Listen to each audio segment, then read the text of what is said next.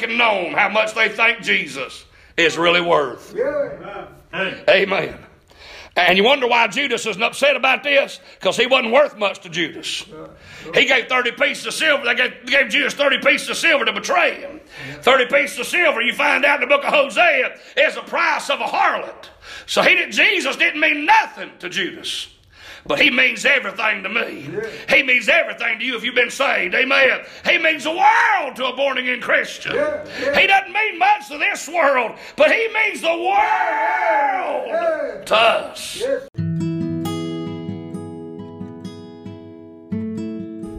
Hello and welcome to the Victory Bible Podcast. Thank you for deciding to listen today and be a part of our listening family.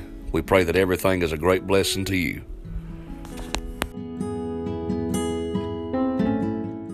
Praise Bill. She said, I feel like I've been in a praise Bill service. Amen. I mean, that ain't it. Amen. Listen, if I die, don't you ever say praise John. Amen. Yeah. Hey, let's all be in hell. My back broke. Amen. I told Leah, I said, don't have my, don't have my service on Sunday. And don't you praise John, because I'll be in hell. I'll have died lost and went to hell. Hey, if we're going to do anything on Sunday, let it be worship.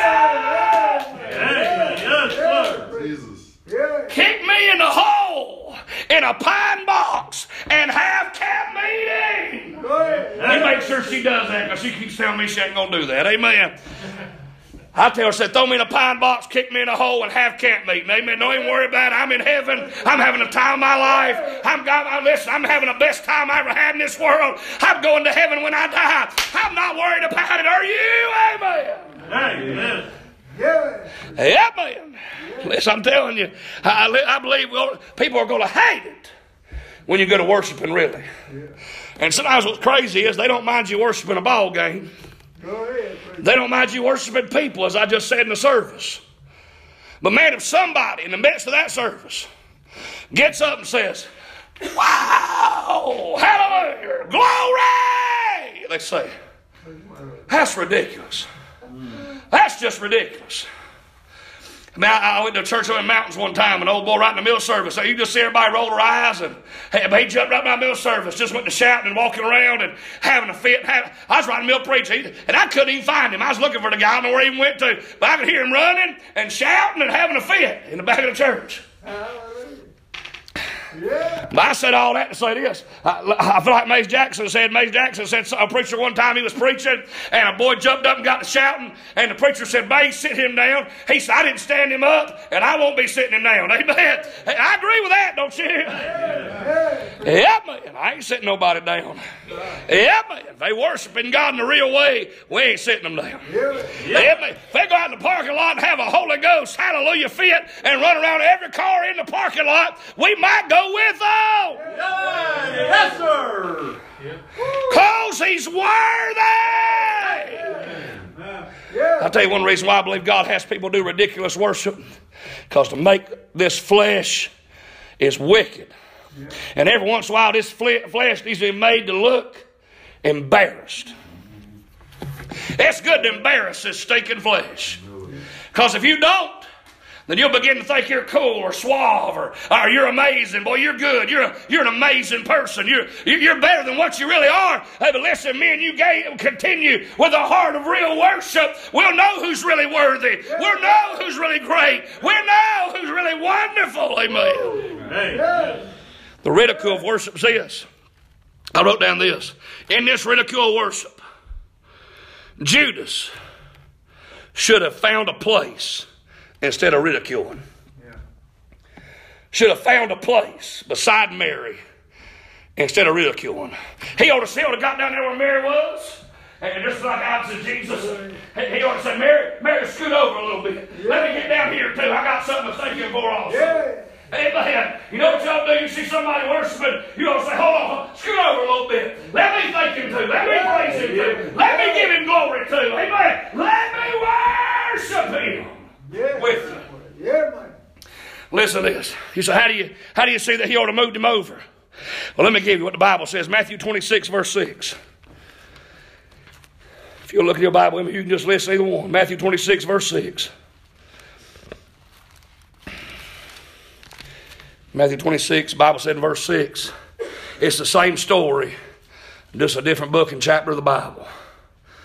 So now, when Jesus was in Bethany, in the house of Simon the leper. Now, if you know anything about a leper, lepers are people who are supposed to be completely exiled from anybody else. They ain't supposed to be around nobody. In fact, the Bible said they're supposed to cover their nose and mouth and, and, and tell you unclean. Unclean. Stay away from me, don't get near me. You're not supposed to be around me. And they'll go outside the camp. They don't get into fellowship with nobody inside the camp. They got to live a lonely life all by themselves, closing their mouth and holding their nose and saying unclean to keep you away. And I got to read this verse and thought this, but that ain't where this leper is in these verses.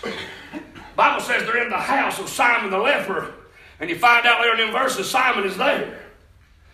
So evidently, somewhere in the midst of all this, this leper got cleansed.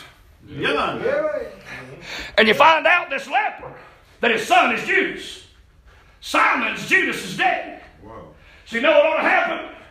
For the fact that God had healed his daddy, he ought to move Mary over and say, Hey Mary, let me get a spot. Let me get a spot and thank the Lord for helping my daddy, for cleansing my daddy, for helping my daddy. I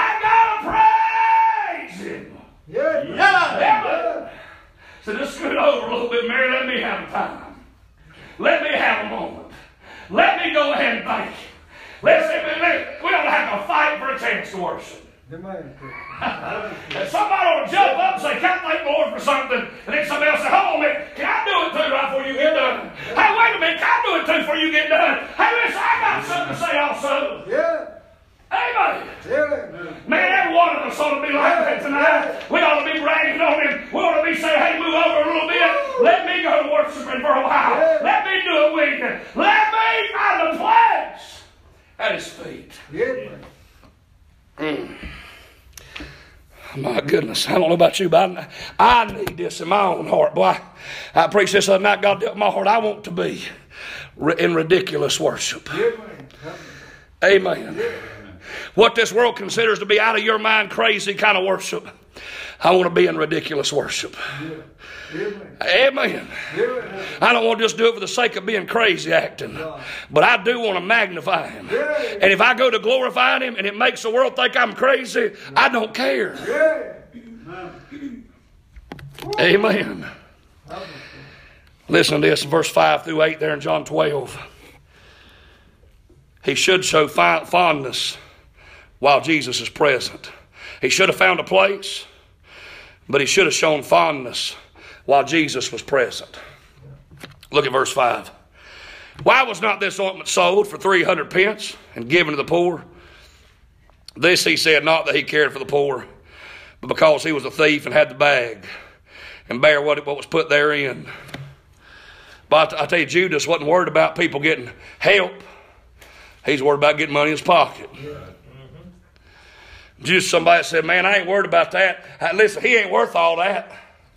Because he wasn't worth nothing to Judas. To Judas, he was pretty much saying, He ain't worth all that. Give me that. But I he is worth all that. And a whole lot more. He's more than I can ever describe to you. Amen. That Bible tells me and you he's the door. By me, if any man enter in, he shall go in and out and find pasture. That Bible tells me and you he's the Alpha and Omega. That Bible said he's the bright. Thank you again for listening to the Victory Bible Podcast. Look forward to you listening again with us next time. If you're not saved, our prayer is you'd put your faith and trust in the Lord Jesus Christ at the end of this podcast. You pray and ask Him to be your Savior. Our, our prayer is if you're saved and discouraged, you be encouraged. And if you are saved and man, you're trying to do your very best, we pray that you just keep on keeping on doing what God has called you to do. We love you. May God bless you. Have a great day.